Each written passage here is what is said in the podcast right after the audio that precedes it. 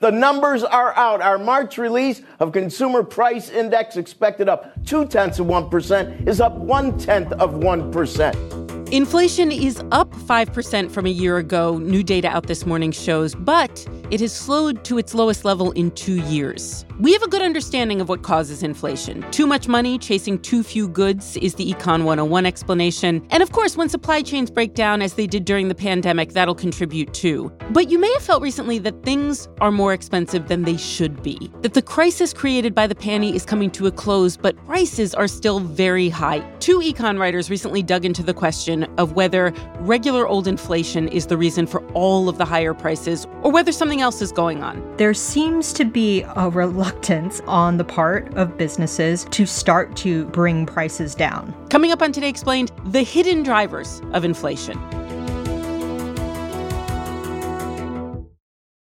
You know how to book flights and hotels. All you're missing is a tool to help you plan that unbelievable travel experience. That's why you need Viator. Book guided tours, excursions, and more in one place. There are over 300,000 travel experiences to choose from, so you can find something for everyone. And Viator offers free cancellation and 24 7 customer support for worry free travel. Download the Viator app now and use code Viator10 for 10% off your first booking in the app. Find travel experiences for you. Do more with Viator. Support for this show comes from Slack. You're a growing business and you can't afford to slow down. If anything, you could probably use a few more hours in the day. That's why the most successful growing businesses are working together in Slack. Slack is where work happens, with all your people, data, and information in one AI powered place. Start a call instantly in huddles and ditch cumbersome calendar invites. Or build an automation with Workflow Builder to take routine tasks off your plate, no coding required. Grow your business in Slack. Visit slack.com to get started.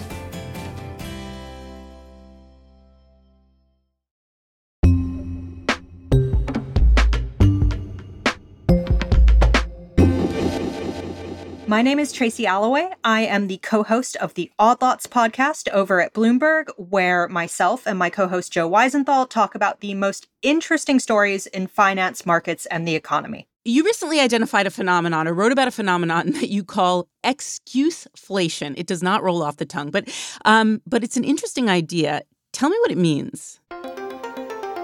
I think a lot of people at this point have heard about this idea that companies, you know, maybe they're taking advantage of the current environment in order to raise prices and really gouging their customers.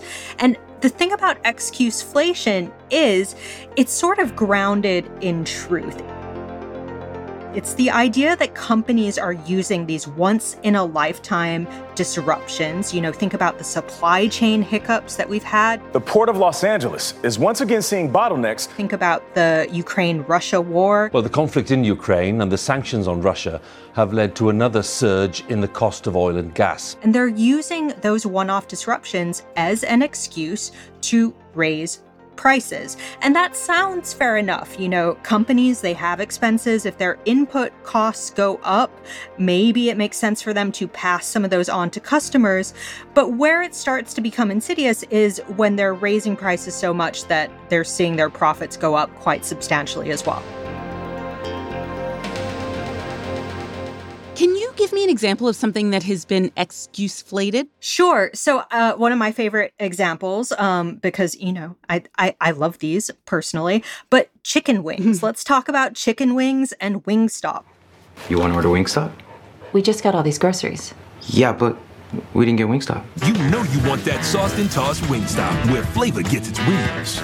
Wingstop is a very large purveyor of very delicious chicken wings. And what they've been saying on their earnings calls is that they have been raising their prices for their delicious chicken wings. And the reason they've been doing that is because the wholesale cost of your basic chicken wing went up quite a lot during the pandemic. Whether you're serving them up from the deep fryer, or selling them raw, chicken wings are hard to come by right now. I've been raising my wing prices every week for the last five weeks. We had a lot of disruptions um, at various farms, chicken farms, um, with labor shortages and things like that. So it made sense that chicken wing prices went up. and the company started passing those on to consumers. The issue now, though, is that we have seen a substantial drop in chicken wing prices. Good news for you just in time for football season. Chicken wing prices have now dropped to below their pre pandemic levels. The wholesale price is now at a four year low.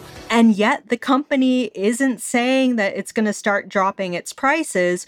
What it's discovered, much like a lot of other businesses at the moment, is that actually this strategy of making up what you lose in sales volume with higher prices, so you're selling fewer products, but you're selling them at higher prices, it's a viable strategy in the current environment and it's working for a lot of companies because profit margins are up. Wingstop is coming off a better than expected quarter for sales as diners embrace the company's new chicken sandwich. It also helps from a profit perspective that chicken wing prices have started to or they have flown lower. I mean, listen, you are an economics reporter. You see what's happening. You are still buying chicken wings. Why are you not furious? Why have you not put your foot down? First of all, let me say that my personal price elasticity when it comes to chicken wings is probably infinite. Um, I, you know, I, I will pay whatever it takes to eat buffalo wings. Wingstop is listening. we spoke to the owner of a bakery over in Chicago, and you know, I think there's a tendency when you think about things like greedflation or excuseflation, you think about these big corporations, these really sophisticated corporations that are, you know, formulating their pricing strategies and how to get the most out of customers.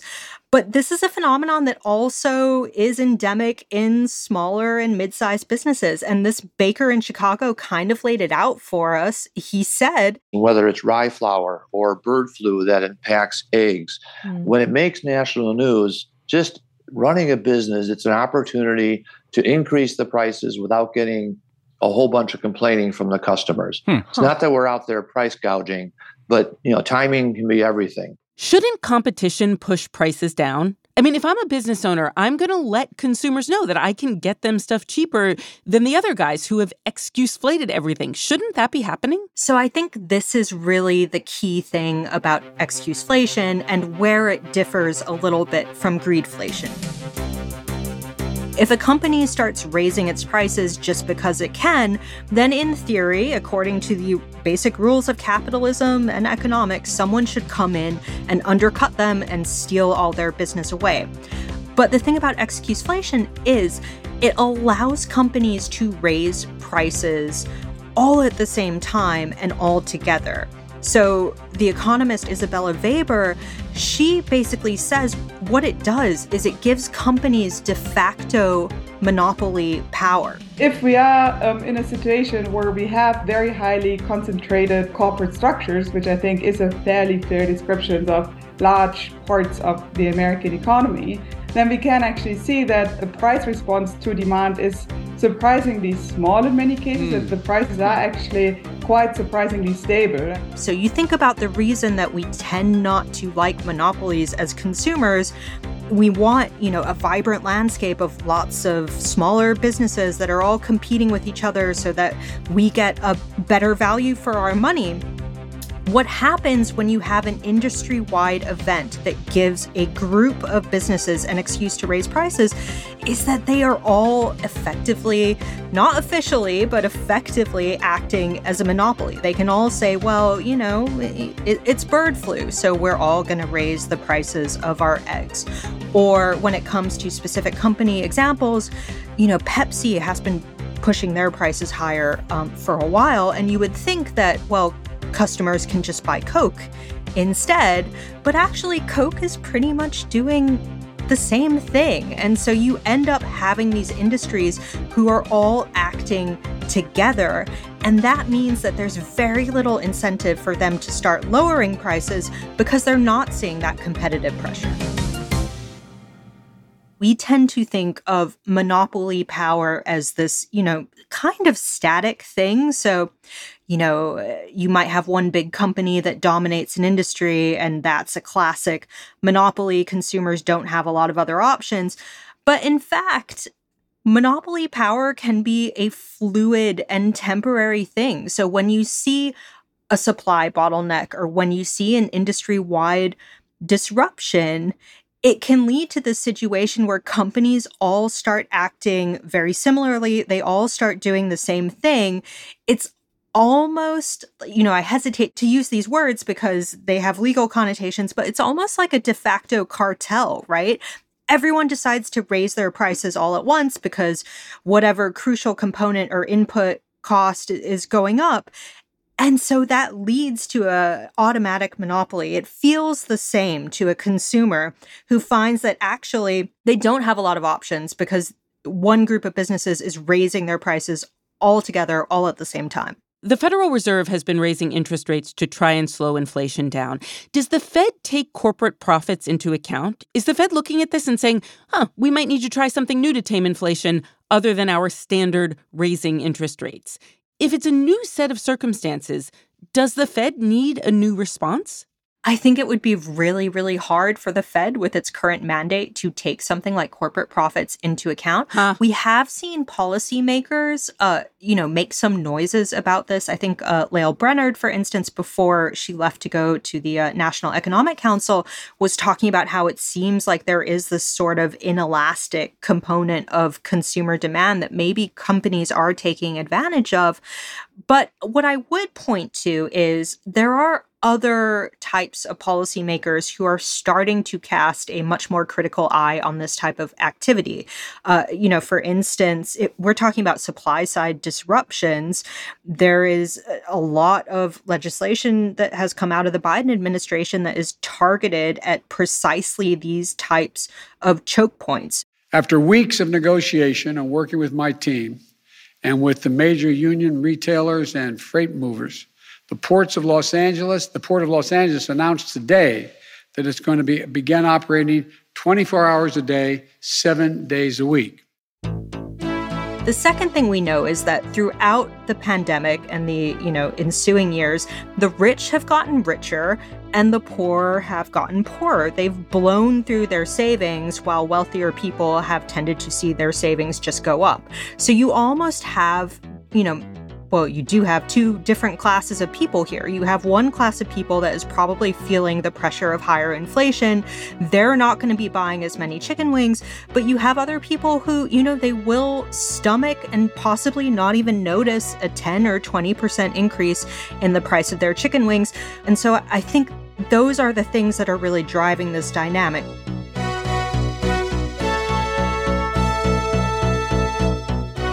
Bloomberg's Tracy Alloway, co host of Odd Lots, the podcast. Coming up next, how companies justify these price increases. You want to know what premiumization means? Like Wingstop, will deliver.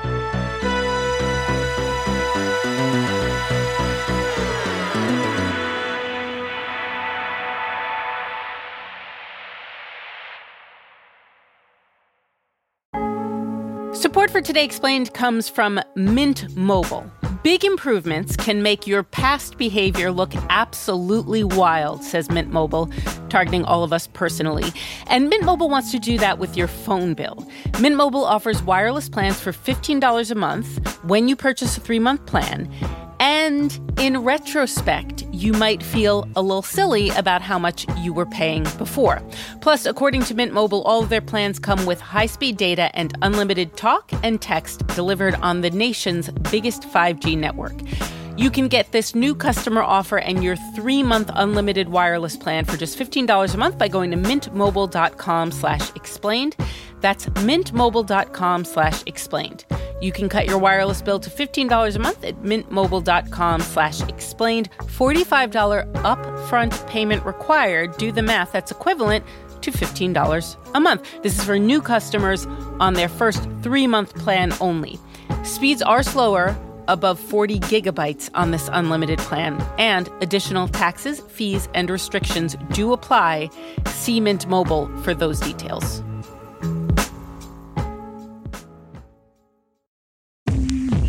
Support for Today Explained comes from Indeed. Hiring can be difficult. You can hope and pray and ruminate on how to find the perfect candidate, or you can turn to something more reliable a smart piece of technology like Indeed's matching engine. According to Indeed, that matching engine is constantly learning from your preferences for job candidates, so it becomes more accurate over time. The more you use it, the better it gets.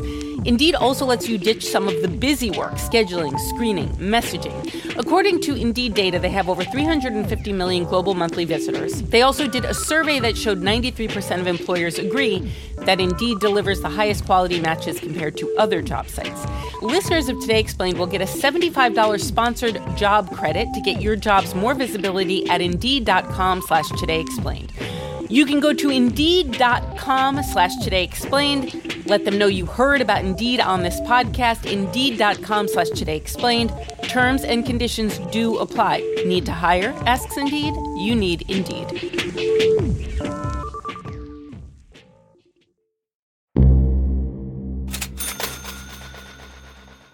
Okay, moments ago, excuseflation.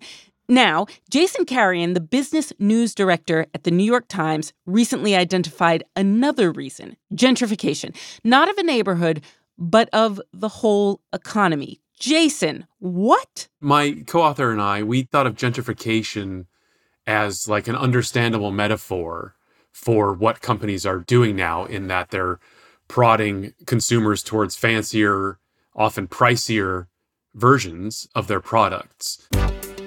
And so, as those products grow more exclusive and expensive, we thought of gentrification as as that metaphor, as if it was the entire economy being gentrified. And what that implies is that it caters to higher income consumers and leaves poorer people underserved. Now, what corporate executives will call that is premiumization, which is a mouthful. There's probably two big drivers, I think, that have driven this premiumization over the last two decades, and why I'm very bullish that pre- premiumization will continue. And that's been coming up more and more.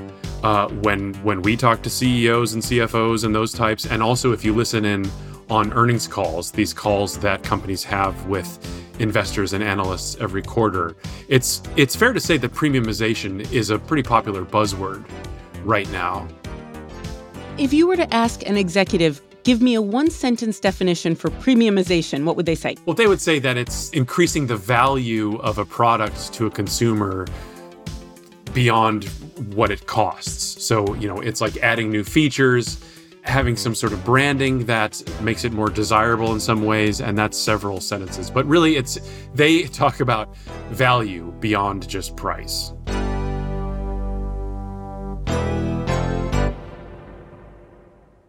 Got it. Okay, so earlier in the show, we were talking to Tracy Alloway about excuseflation. And this is where companies will jack up the price for reasons that don't have to do with input costs. But in this case, companies are jacking up the prices and saying, higher quality is what justifies the increase. Can you give me like a really specific example of where you have seen this happening?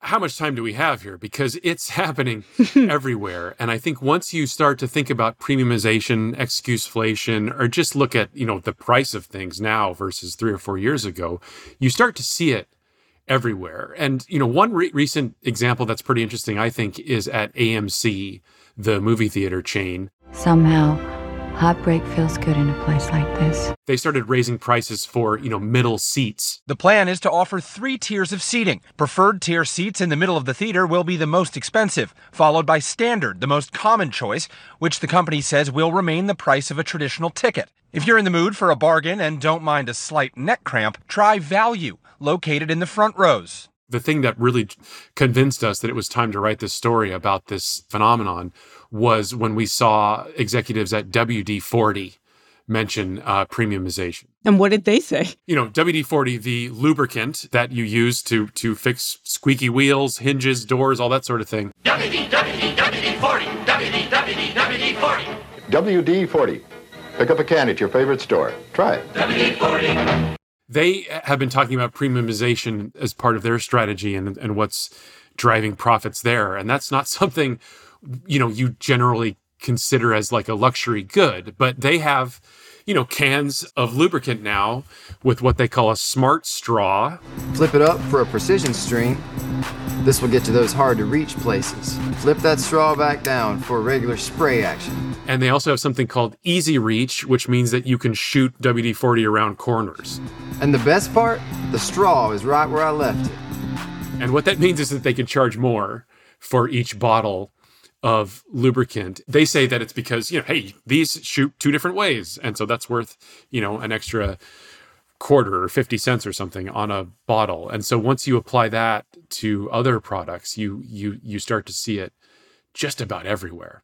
I think you also wrote, and this is very near and dear to my heart, about pet food. I think pet food is a fascinating example of this because pet food has been premiumizing, to coin a term there, for many, many years. So that trend has been kind of turbocharged by the pandemic. So, what's happening with pet food is that executives in that industry have been talking about the humanization of pet ownership for a while. You know, we treat our dogs, cats, and other pets as akin to human members of our families, and we spend more and more on fancier things for them, and that mainly involves food.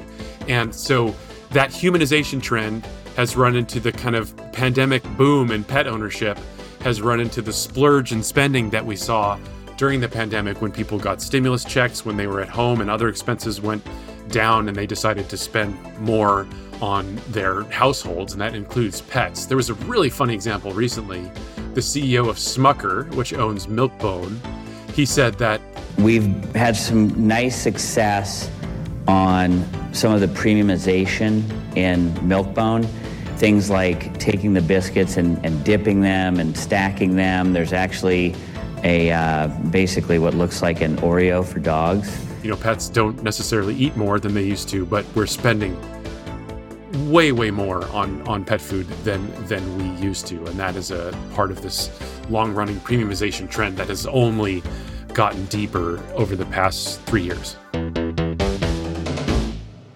I got a pandemic puppy. I love him so much. I started out feeding him kibble, and then he was kind of like turning his nose up at it. So I started buying him the expensive crap, Freshpet. And then in the last month, he started turning his nose up at Freshpet, and now I have to give him freaking human food. He has premiumized me up to Trader Joe. I'm so pissed. Dougie's Trader Joe's. I love it. I love it. I think there's ways in which this could seem niche, right? It's like Noel and a couple thousand other idiots will pay for expensive dog food, but you know, it's not all through the economy. We get inflation numbers out today and you know, you look at those and you say, "Well, okay, that's the entire economy." Is premiumization playing into these big broad inflation numbers that we have out this morning? It could be. It's kind of hard to identify in the big macro stats, but if you talk to any economists, market watchers, analysts, those types, you're starting to hear them talk more and more about profit led inflation. So inflation has been on a bumpy but but steadily downward slope in recent months. And um, it's been maybe a little stickier than people thought, given that energy prices have come way down and and some of those big spikes we saw earlier in the pandemic have moderated. And what's left is profits is companies profit margins. And and, and so some of the inflation that, that we see now and you know some people have tried to put a number on it but a not insignificant amount of it is down to companies just keeping prices high quite simply. In this kind of dynamic in this kind of environment what happens? What does this mean for lower income people who can't afford gentrified WD 40? What it does mean is that there's a real risk that lower income households are underserved in this new type of economy. And that just puts into, you know, even sharper relief the inequality that we've seen for quite some time in most Western economies. And the car market is a really good example of this. We ran some numbers on it. We talked to some people. At the end of 2017, there were almost 30 different new car models that you could buy below $25,000. The share of cars that cost that much or less, so so kind of like lower end new cars, were more than 10% of all sales of cars. Now, there are only about 10 models that cost $25,000 or less. And the share of sales of those cars is like 4%. It's tiny. Car sales have been pretty robust lately, some pretty perky numbers out there, but there are a big swath of people out there who are being completely priced out of the new car market. And that then filters down to the used car market. And so prices will go up there also. And then just generally, you start to picture this economy that is potentially a little bit more unequal than it has been and it's already pretty unequal and you get a vision of an economy that's has lower production potentially higher inflation, and then over the longer term, just to permanently higher prices for essentials and luxuries and just about everything. What are the longer term consequences of this two track economy, do you think?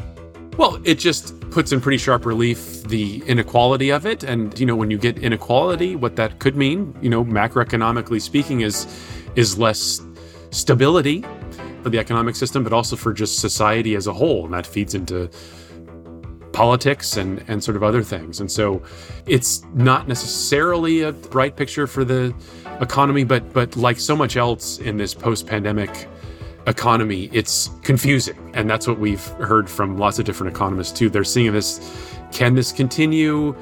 Are there stability concerns with this? What does it mean for inequality? What does it mean for our politics in the in the, in the future? And a lot of them honestly just kind of throw their hands up because like so much else since we uh, learned of, you know, COVID-19, this is having effects that are difficult to predict and, and it's kind of uncertain where we're going.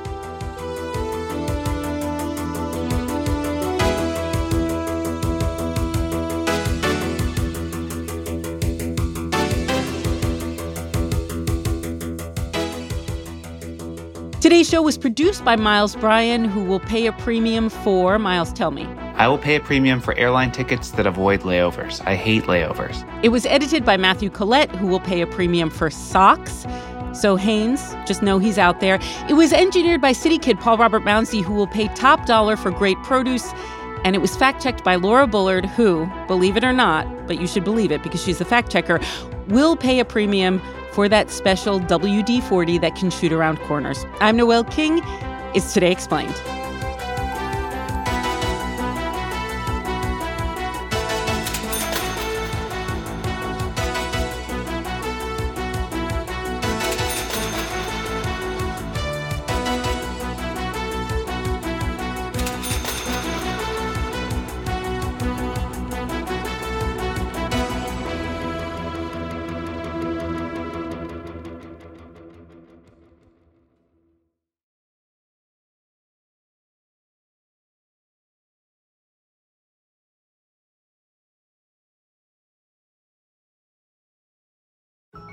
Support for this show comes from Vanta.